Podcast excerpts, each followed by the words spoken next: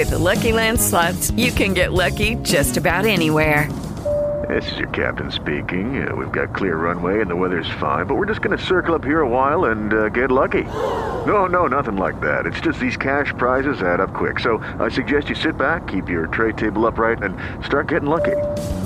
Play for free at LuckyLandSlots.com. Are you feeling lucky? No purchase necessary. Void where prohibited by law. 18 plus terms and conditions apply. See website for details. With Lucky Land slots, you can get lucky just about anywhere. Dearly beloved, we are gathered here today to. Has anyone seen the bride and groom? Sorry, sorry, we're here. We were getting lucky in the limo and we lost track of time. No, Lucky Land Casino, with cash prizes that add up quicker than a guest registry. In that case, I pronounce you lucky. Play for free at LuckyLandSlots.com. Daily bonuses are waiting. No purchase necessary. Void where prohibited by law. 18 plus. Terms and conditions apply. See website for details.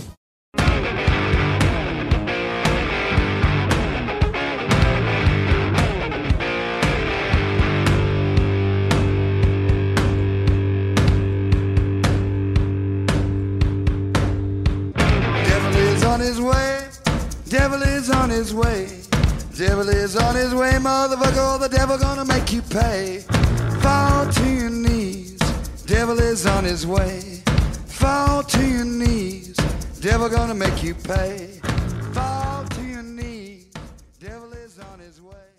Motherfucker, he's on his Hey guys, welcome back to Mountain Murders. I'm Heather. And I'm Dylan. How are you, Dylan? I am fresh back from Columbia, South Carolina. You were in the Cackalack? I was- the Cackalack of the South this weekend. Yes, I was. How Yeah. was that? It was uh it was really great. We went and saw Alabama and they still got it even though they're 10,000 years old. They still have the panache. Don't be ageist. I'm not being ageist. They were great. They were great. So that was exciting. And then we come out and it's pouring snow in Columbia. we thought we escaped the snow, but we did not. So that was weird. It was strange to see all the palmetto trees with snow falling, right? Yeah, like a heavy snow. Yeah, I That's thought we might get stuck Yeah. an extra day or something. Fortunately, it all melted. And then the next day, I had one of the pivotal moments of my life occur. When you were day drinking? Well, we were day drinking, but you also took me to the Hootie and the Blowfish Memorial Sculpture. The monument yes, to the apparently the greatest band South Carolina has ever produced. it's true. and then you sat in the car and sang "Hold My Hand." I did. I, I gave you a rendition of Hootie, um, a personalized version, You did. And uh, I think I seen just one little tear escape your eye. I had no idea there was even a Hootie and the Blowfish monument in Columbia. I'm so happy we discovered this. Oh, I said memorial, like Hootie's no longer with us. Oh, Darius is singing all about that wagon wheel. Yeah, he's all up on that wagon wheel. no, so we enjoyed our time in Columbia. It's a great town. And now we're back in the studio. And ready for some mountain murders. Oh my gosh.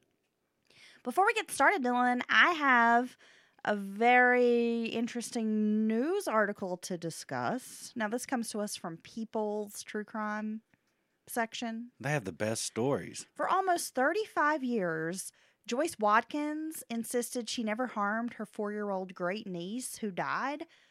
Um, according to jurors who found Watkins and her boyfriend guilty as a victim of murder and aggravated rape. Oh my God. Now, this month, a judge agreed with Watkins, finally exonerating her and Charlie Dunn of the crimes that caused both to be locked away in prison for 27 years. on horrible charges. Now, Joyce, 74 years old now, finally got the charges dismissed according to a news release from the Tennessee Innocence Project. She said, quote, "I'm just happy to be out of this mess, which cost me half of my life for nothing, but I'll get over it. I thank God for me being able to do this."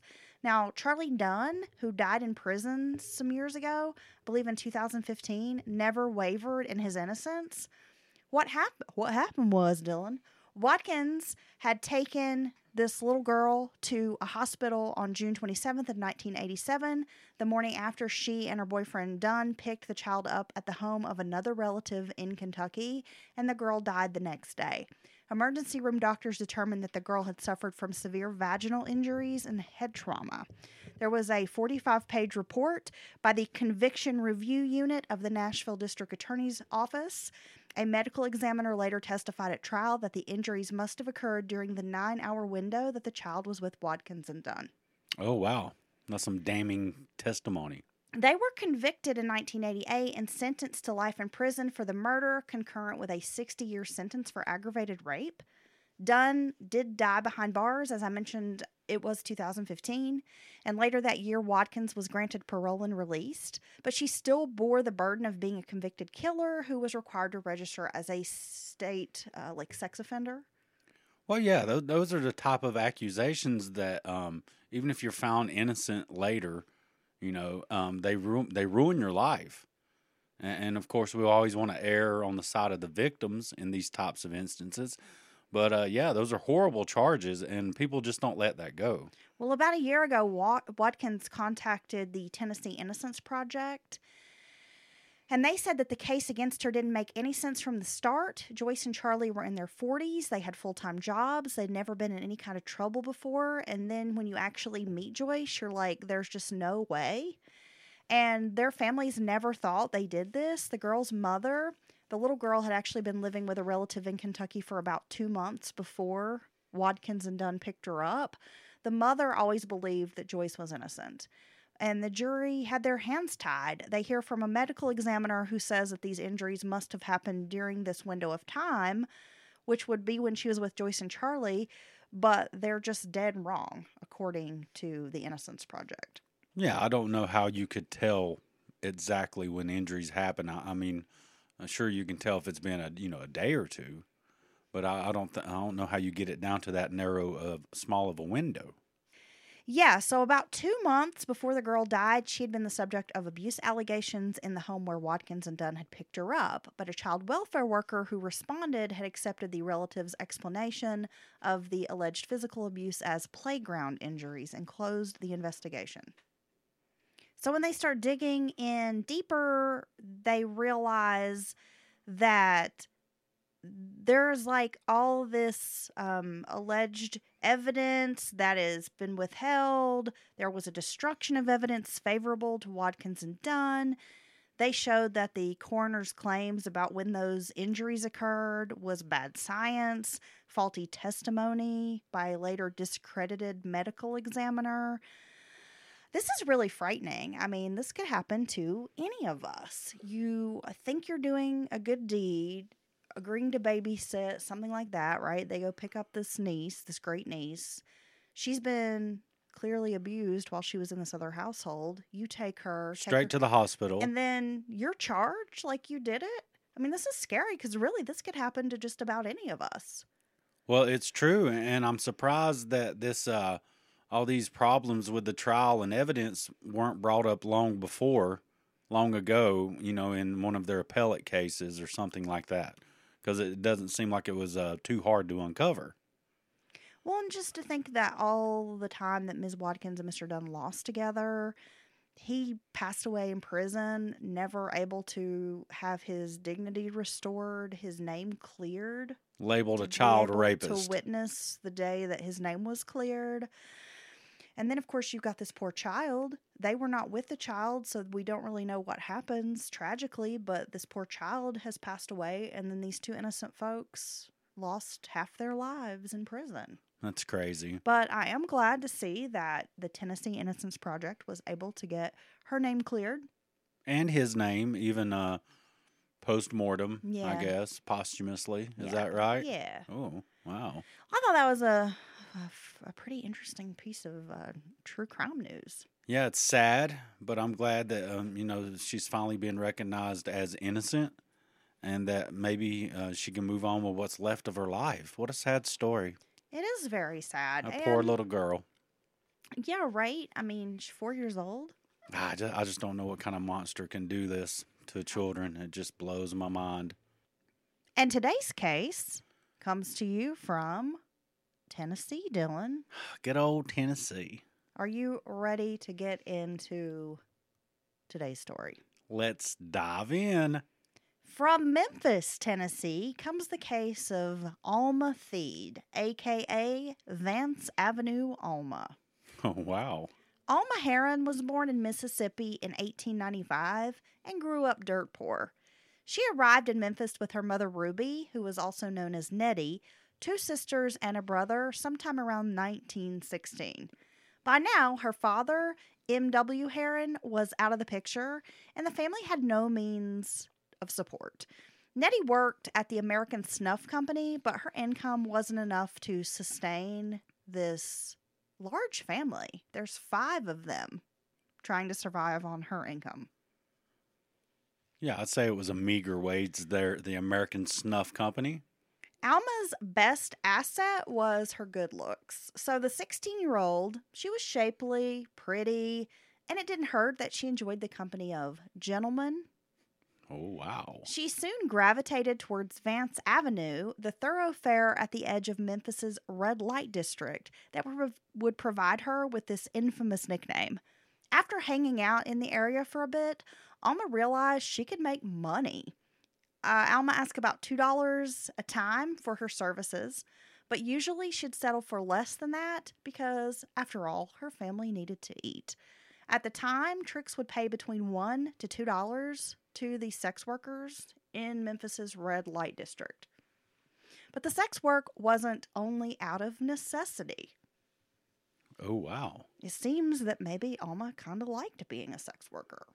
So she kind of leaned into it. Let's talk a little bit about Memphis in the early 20th century.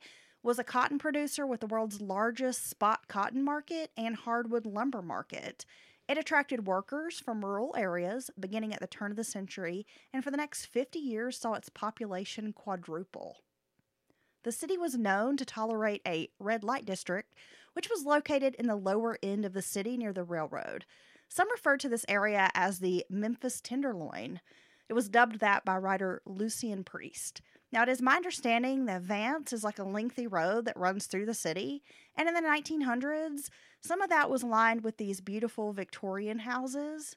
But then you creep on down, find yourself in a red light district. Yeah, I think a lot of areas had these uh, known parts of town where the, these types of activities carried on. In my research, Dylan, looks like sex work really took off before the Civil War in the city of Memphis. And by the late 1800s, merchants, businessmen, and law enforcement began realizing the brothels were a mainstay of the city landscape, stopped fighting against it, and just sort of, you know, turned a blind eye and or kind of allowed these vices, if you will, to take place in this red light district. You had the booze, card games, gambling, and the ladies of the evening. And so they had this uh, um, incredible growth over 50 years, uh, a boom town of sorts, and, and these types of activities all, always follow. The, when you have this growth, you have uh, uh, workers pouring into the area. They have extra money in their pocket because there's a lot of work available, and it's only natural to want to gamble and get the company of a lady. To, to give in to the vices of the world. yes. Many of the madams and brothel owners became wealthy women about town. So it actually did provide um, a decent income to these women. And if you were lucky enough, I guess, to find yourself being in charge, and running one of these brothels or bawdy houses, you could be very, very wealthy. Yeah, oftentimes these women started out as sex workers and they just have an entrepreneurial mind or they think a certain way and they end up on top and they figure out they can just open their own house, have a few girls, their own stable, if you will, and uh, then end up making a ton of money. Alma seems to have enjoyed her vocation as a sex worker, Dylan. She was addicted to the streets, as they say. I've lived that life, As a sex worker on the streets. but I've just been addicted to the streets. Okay. Well, it wasn't hard work, and it paid way more than she would have earned toiling away in a factory or as a domestic worker, like many of the uneducated, unskilled women at the time. But she wasn't um, opposed to leaving the lifestyle behind. When one of her regulars asked her to marry him in 1917, Alma agreed. Her new husband was Halpin Cox. He ran a dice table at a gaming house in um, an area or a, called Gaisi Avenue.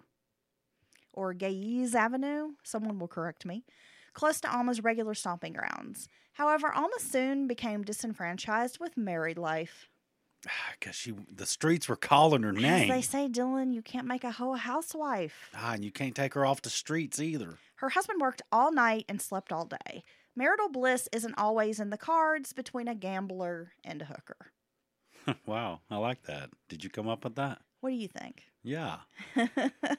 Marital Nice. bliss can't can't always have it with these with these types, right? So she's ma- she's married and kind of in a, a normal life, quote unquote, but she's also married to a man who runs a dice game.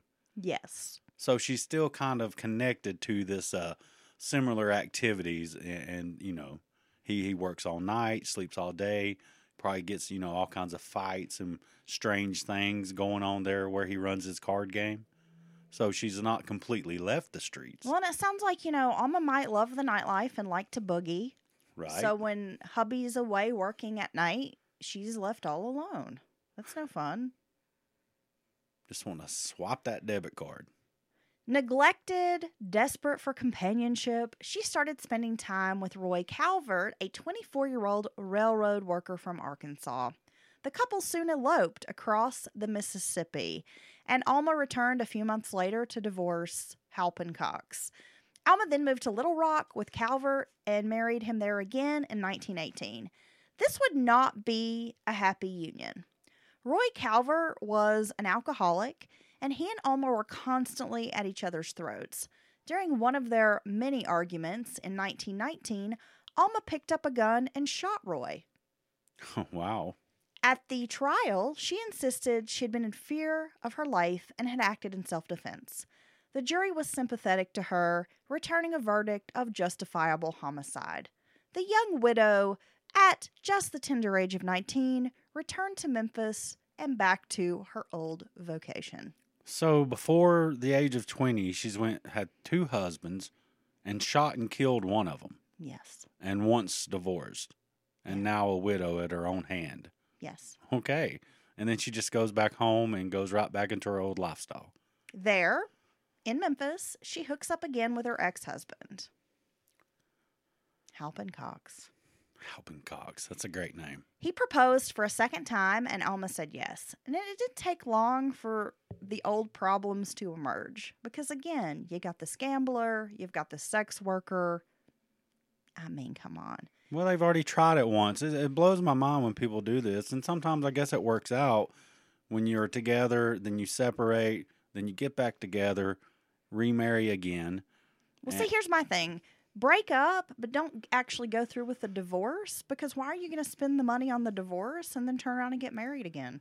Well, there's that. just, You know, it's like a waste of money. There's that, but it's almost like you've already tried it once, it didn't work.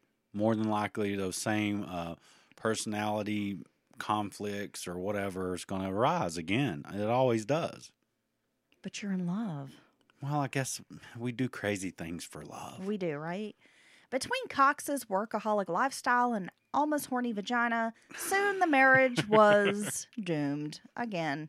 She was contemplating divorce when a twist of fate took Halpin Cox's life in an automobile accident. Do you think that was listed in the um, reasons for the divorce? Her horny vagina? Yep. Okay. I mean, I get it. Having a horny vagina, there's nothing wrong with it. It can call it can cause issues in, in your relationship. Well, especially if he's not like tending to it. You know what I mean? you have to take care of it. You, have gotta- to tend you to the vagina. Farm it. You have to just caress it and whisper sweet nothings. You know, it turns out vaginas like music. You have to get down there and prune it. You know, makes makes them happy. spread some seeds around, hydrate it, all the stuff. Exactly. So, wedded for a second time, Alma wasted very little time on mourning. She's not the mourning type, Dylan. Her husband had left her unprovided for. She needed to earn a living, and there was only one may, uh, only one way to make that bag fast. Fast and easy. She got to get that bag, Dylan. Soon enough, Alma was back on Vance Avenue. This time, taking a job at a well established brothel. There, the petite, dark haired 20 year old became a favorite with John's. She'd hold her position as one of the establishment's most sought after courtesans for several years. Okay, so she was a, a lovely young girl, right? Yeah. Good at what she does, I'm going to assume. And here we are. So at 20, she's twice widowed, twice married, once divorced, Uh huh. And all this has happened before in, in, the matter of a couple of years. Yes. Okay. Okay. Now, eventually, Alma was drinking, uh, which evolved into a, you know, an alcohol problem. She had a drunk problem. And it robbed her of good looks over time. Her earnings began to wane because in sex work, Dylan, from what I understand, the older you get, the harder you have to work and often for less money. Well, I guess that makes sense. After being kicked out of the brothel, she went to work at another bawdy house, this one catering to a less discerning clientele. So basically, instead of five stars, this one had a one star review on Yelp. It was like, I really wanted to like this podcast, but. I really kidding. wanted to like this whorehouse. I really wanted to like her vagina, but. Yeah, exactly. Now, it was at the Shady Brothel that she meets a 50 year old man named Michael McClavey. McClavey was twice Alma's age. He was not handsome by conventional standards. He was also partially deaf and somewhat visually impaired, causing him to wear a permanent squint on his face. He was nonetheless quite wealthy with a successful contracting business, and he was apparently besotted with Alma, offering to take her away from her, quote, life of degradation and to, quote, make her a lady. Oh. And Alma, of course, accepted. So she's been whisked away to the castle once again. Mike McClavey was, by all accounts, kind and generous. Not only did he take Alma off the streets, but he insisted that her mother should also live with them. Home was a comfortable two story residence at 254 Avery Street, which was in a good neighborhood. There, Alma lived mainly a life of leisure. Her primary vice at the time was gambling, but even here, her husband had her covered. He regularly provided her with what you would call, Dylan, walking around money. Yeah, a little pocket money. Yeah, I mean, he could afford it and he wanted her to be happy. But keeping Alma happy turned out to be expensive, even for a man as generous as Mike McClavey. Alma was by now addicted to card and craps games. This created financial problems between the couple. McClavey had to rein her in and put a cap on her allowance, but Alma was not having it. In fact, Alma threatened to return to the streets just to fund her gambling addiction. So I thought drugs were going to get a hold of her, and it turns out it was the gambling. It was the cod games, Dylan. the damn I cods. like to roll the dice. Then, after a period of reflection, she offered another solution. The house was too big for just the three of them. Why not take in a boarder? With Lucky Land slots, you can get lucky just about anywhere. Dearly beloved, we are gathered here today to. Has anyone seen the bride and groom? Sorry, sorry, we're here. We were getting lucky in the limo and we lost track of time. No, Lucky Land Casino, with cash prizes that add up quicker than a guest registry. In that case, I pronounce you lucky. Play for free at LuckyLandSlots.com. Daily bonuses are waiting. No purchase necessary. Void where prohibited by law. 18 plus. Terms and conditions apply. See website for details. Okay, so here's a solution: just gamble less. Stop spending every dime I get, we uh, we have on uh, gambling. On card games? That'd be the number one. It'd be the best way to handle this On the slot machines? Yeah, quit pulling that handle. I can't help it. I go to the casino and I go a little crazy. Stop playing the slots too. But I like the slots. okay. Okay, so considering the alternative, McClavey agreed.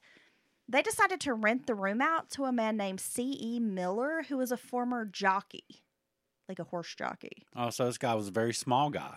He's a little guy. Um, at 30 years of age, he was about 20 years younger than Mike McClavey and closer in age to Alma.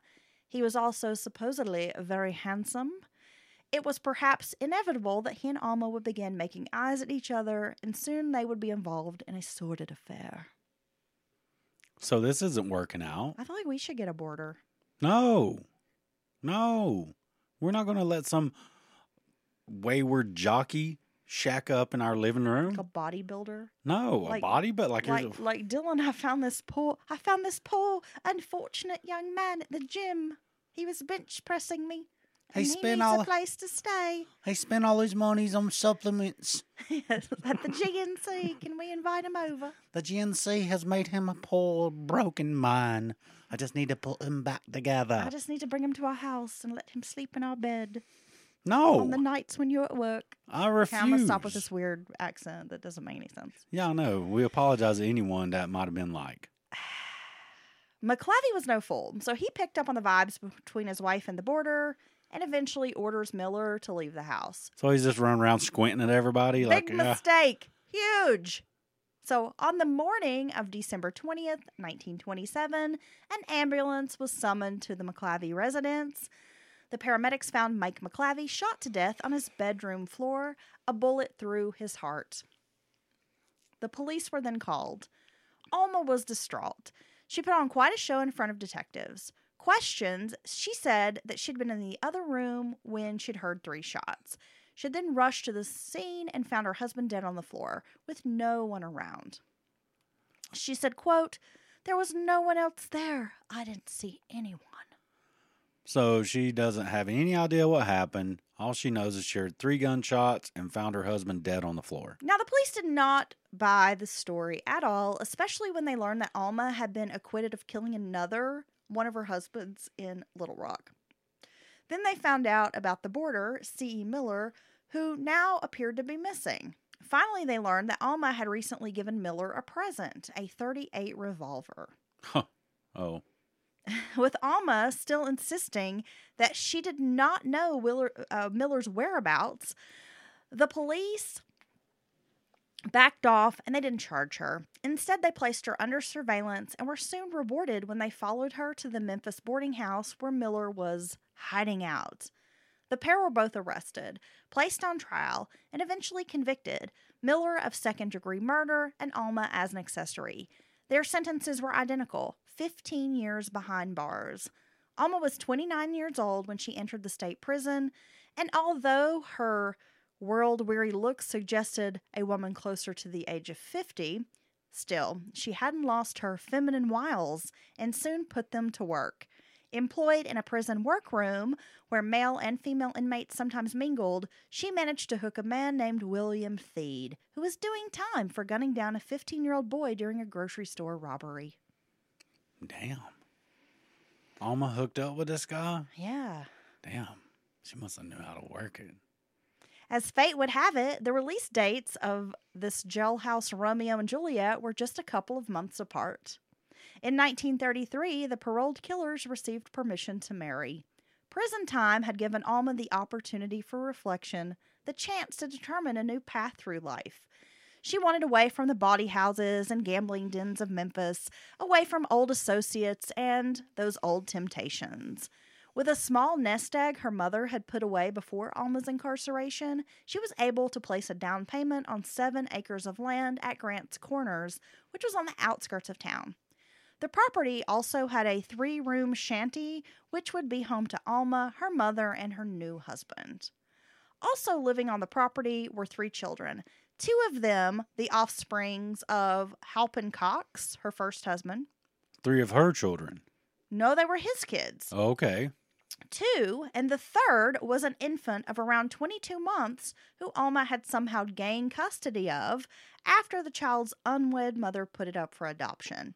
Alma's plan was to earn a living by raising pigs and chickens, but her new husband was less than enamored with the lifestyle and with the state of the living conditions on the farm.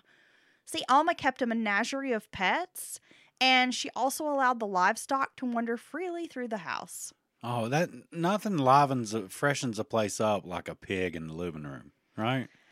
Yeah, I mean, I've heard stories of this and I just can't believe that it's true, but I, I know people who have witnessed like hogs in living rooms. Chickens, goats, Yeah. and it's probably was gross, right? Yeah. I had a friend who was a paramedic and she discussed going to multiple houses and walking in, and there would be like goats in the den, You know, they'd have some, like some chicken wire up or something, and chickens roaming around the house, pigs just shitting freely. Well, I'm just saying, you know, pigs are actually very clean animals if they're allowed to, you know, be in that those conditions.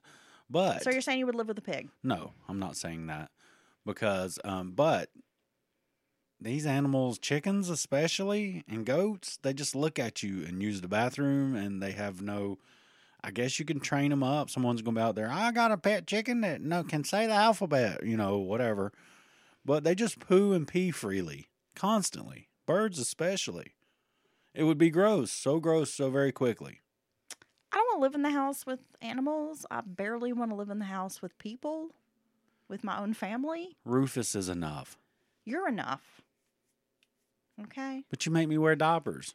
Somebody needs to make you wear a diaper. You're gross. Uh, That's not true. I don't have to wear diapers. I have full control of my bowels, folks. sort of. Most of the time. Unless I drink a six pack of Voodoo Rangers. And then he might piss himself. You never know. Shoo, loud. Okay, so they got all this livestock just like roaming through the house.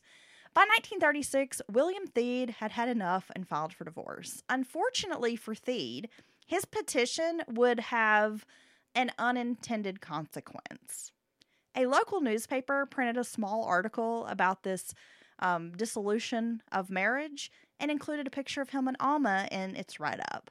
Now, that prompted a woman named Mrs. George Calhoun to contact the police and to point that the Theeds were a couple who had stolen linen and silver from her home. Oh, really? As a result, Alma and William were arrested, tried, and convicted. They each served a short sentence at the Shelby County Penal Farm. Then William Theed hit the road. He'd later admit that he was terrified of his wife and that she'd once threatened to shoot him. Well, she'd murdered, or, well, she caused the death of uh, two other husbands, right? So he's got that in the back of his mind. And if she's outright saying, I'll shoot you like I did them, I guess he has every right to be kind of scared of her, right? Good for her. She's just out here doing the Lord's work. So he later would admit that he was terrified of his wife and that she was no kind of housekeeper. He described their home as a pigsty. Literally. Yeah, so Alma's next run in with the law came when she served 90 days in a workhouse for stealing a cow. The sentence might have been longer, but Alma tearfully begged the judge for mercy, saying that she'd only taken the animal because she needed to get some milk for her babies.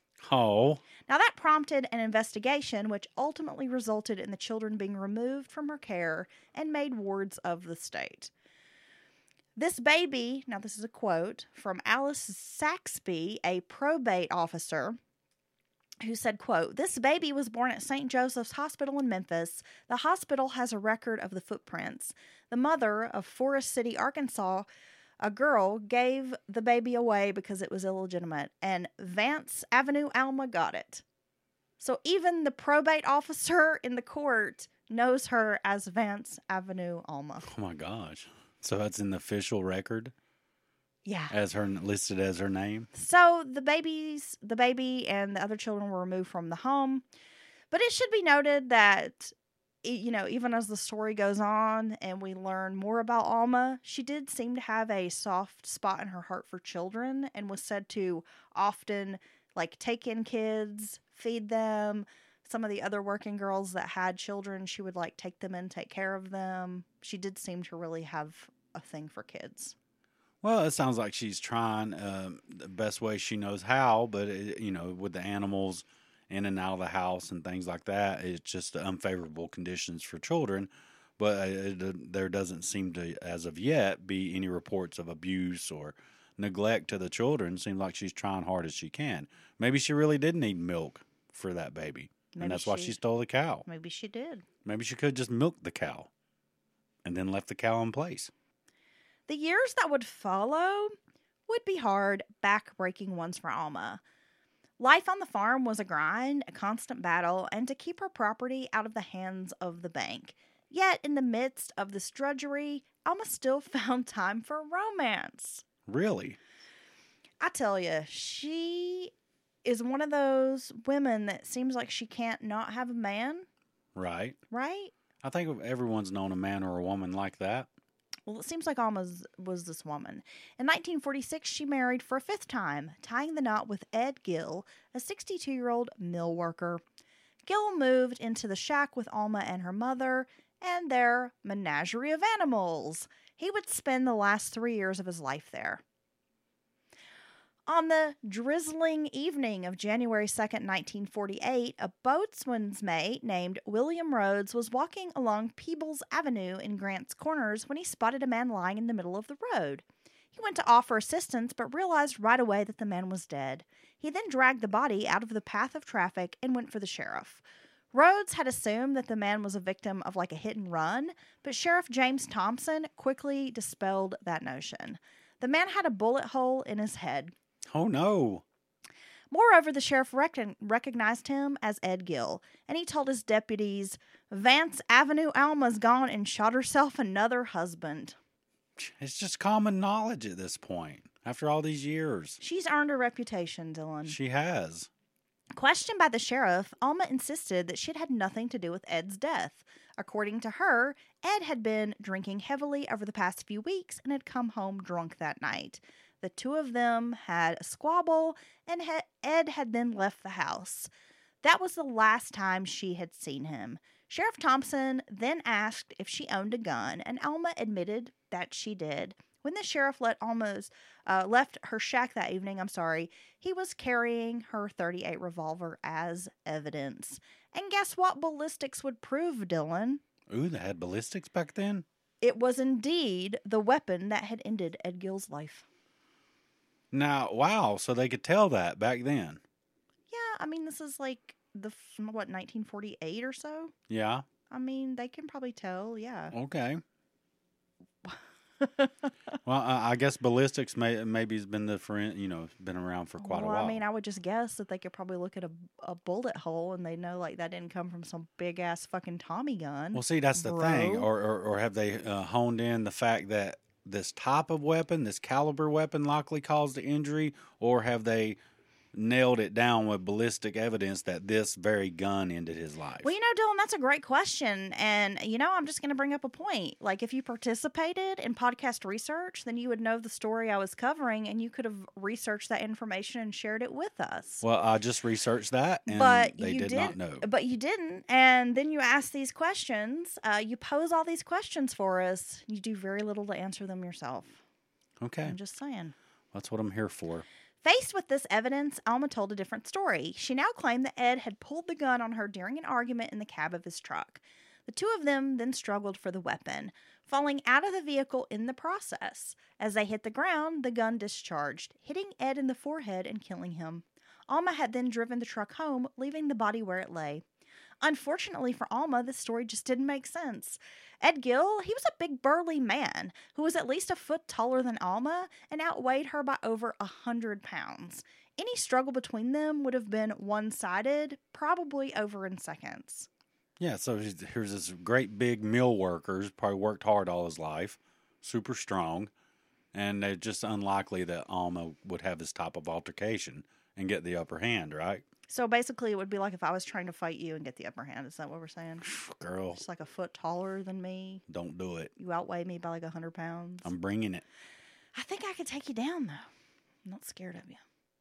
Like, would you have to sneak up on me, or would you think you can just take me squared up? I'd just kick you in your soft shin and you would whine and cry. Because if I barely bump it, you're like, ew, you're such a little whine tit. So I just kick you in your soft shin and that would let you take you down.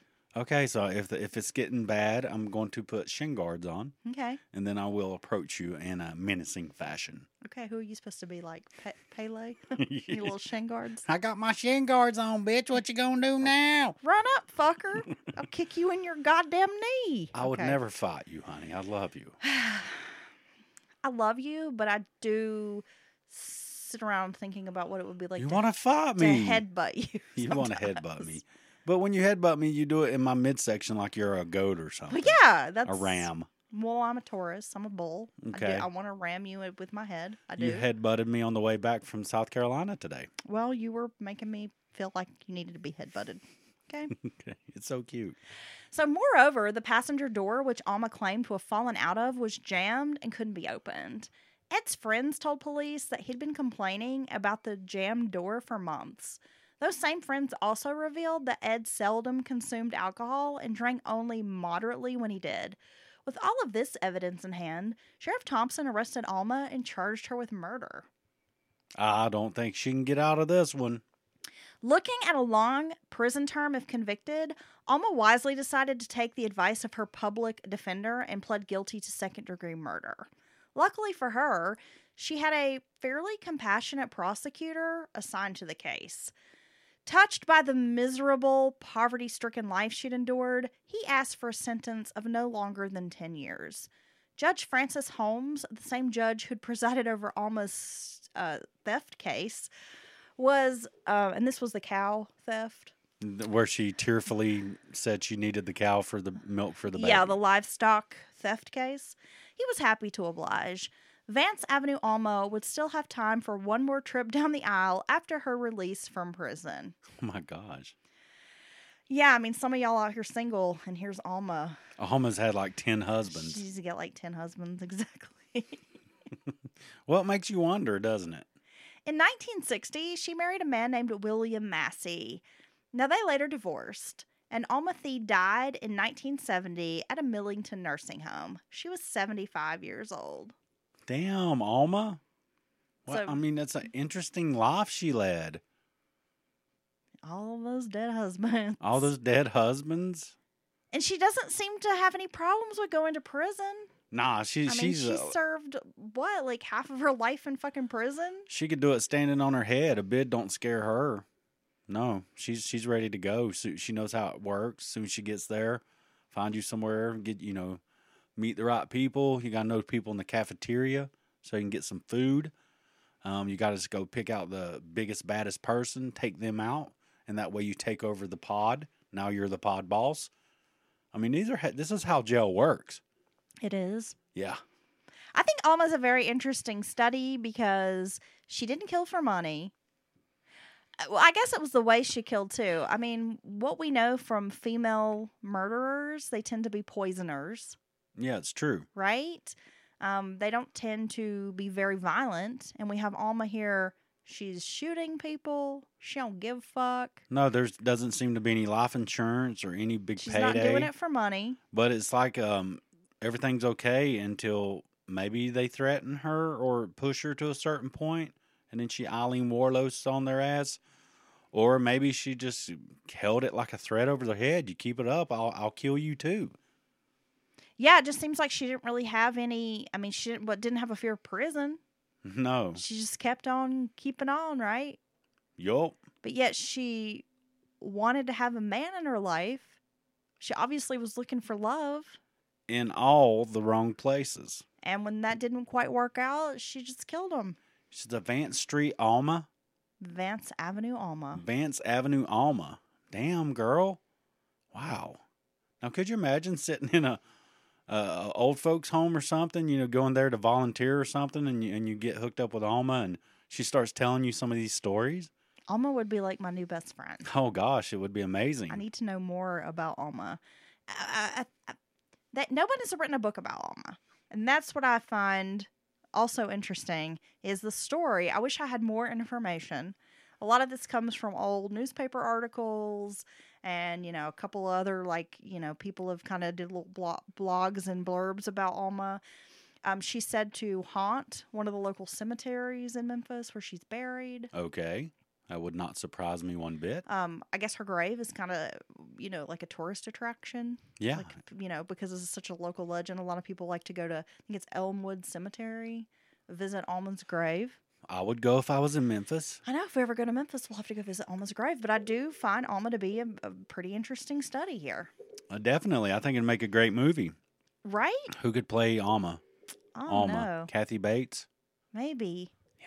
And she was quite a looker, but by the time she served that first jail sentence and got out, like she definitely Okay. aged quite a bit. Well, yeah, that's rough, that's rough living, you know? And there are very few pictures of Alma, but I do have I think, two photos of her. So I will post those on Instagram. You can check them out. Also have a little photo of the the little shanty she lived in with her mama Okay. and her husband's. I got to check those out. So I will post photos. Dylan, anything else you would like to add before we wrap up tonight's show? No, I, I'm going to go read and, and, and look and find out more about Alma. About the ballistics from the 1940s? Yeah, well, I'm going to find out how how sound ballistic science was in the 1940s. Well, if you would like to get more Mountain Murders, you can always support us at patreon.com slash Mountain Murders Podcast. Your money helps to keep the lights on here at Mountain Murders and helps us produce more content. Plus, you're going to get bonus episodes and ad-free podcast episodes there. You can always shoot us an email, mountainmurderspodcast at gmail.com. We are collecting more listener stories, putting together a listener's stories episode. So if you want to be featured on that, hurry and get those emails in. I can't wait. We have such great stories from the listeners. We tend to get some good ones, Dylan. Do you have anything else you would like to add? Nope, except that we love you all. Dylan loves you guys.